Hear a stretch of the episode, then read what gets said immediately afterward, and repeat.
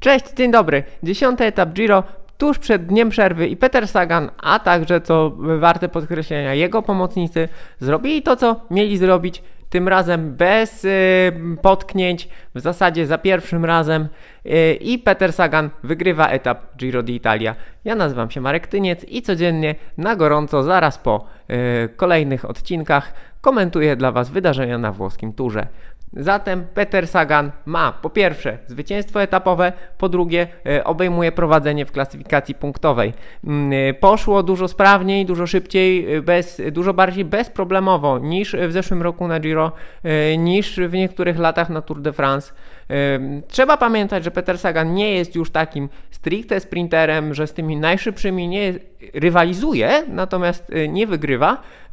Psuje im trochę szyki, psuje im trochę nerwów, podgryza, E, próbuje robić co może. Ten finish na Tour de France, którego został relegowany, był bardzo, bardzo bliski, więc e, jakby na to nie patrzeć, ma jeszcze szybkość, ma jeszcze wytrzymałość, no ale są młodsi, są szybsi, są bardziej aerodynamiczni.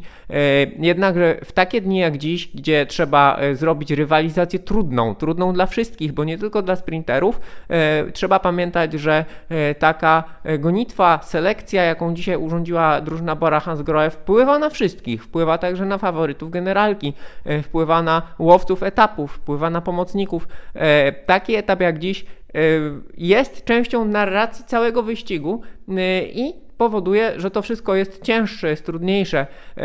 No i tak właśnie jest. Do finiszu dociera mniejsza grupa, e, dociera mniejsza grupa pozbawiona sprinterów, rywali Petera Sagana. E, zostają tylko ci, którzy są w stanie po pierwsze zachować czujność w peletonie, po drugie poradzić sobie na jakichś tam górkach. E, finisz techniczny, co również jest istotne, też sprzyjający Peterowi Saganowi. A jeszcze jedna istotna rzecz jest taka, że Sagan dzisiaj podjął dość duże ryzyko. To znaczy, y, kiedy Molano, pomocnik Gaviri, y, zrobił przerwę, I no w zasadzie jakby ktoś się zagapił, to taki Molano, a zdarzały się takie e, sytuacje w przeszłości, e, mógł tak naprawdę mieć etap, mógł wygrać etap no, kosztem swojego zawodnika, ale dla drużyny.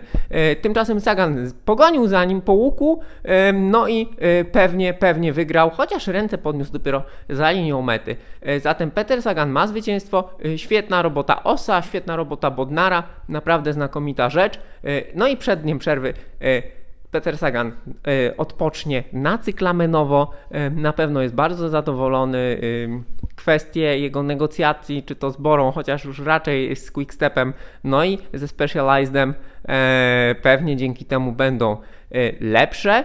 Mm, no i to Peter Sagan. Słuchajcie, zawsze jest tak, że Peter Sagan wzbudza zainteresowanie, robi robotę, ratuje kolarstwo, wszyscy się tym interesują, bo ma charyzmę, jest wielkim mistrzem. No i wszyscy, wszyscy na to patrzą. Zresztą kurczę, widzicie, tak ci, którzy y, oglądają to na YouTubie, a nie, nie słuchają wersji podcastowej, y, widzą, że jakby o czym mi się cieszą, no bo to jest zawsze bardzo dobre widowisko.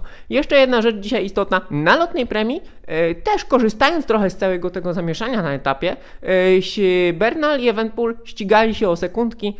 Evenpool sekundkę odrobił, ale też ważna rzecz, że Tutaj e, pomocnik, e, pomocnicy odgrywali bardzo ważną rolę i też e, wmieszali się do tej całej, do tej całej rywalizacji.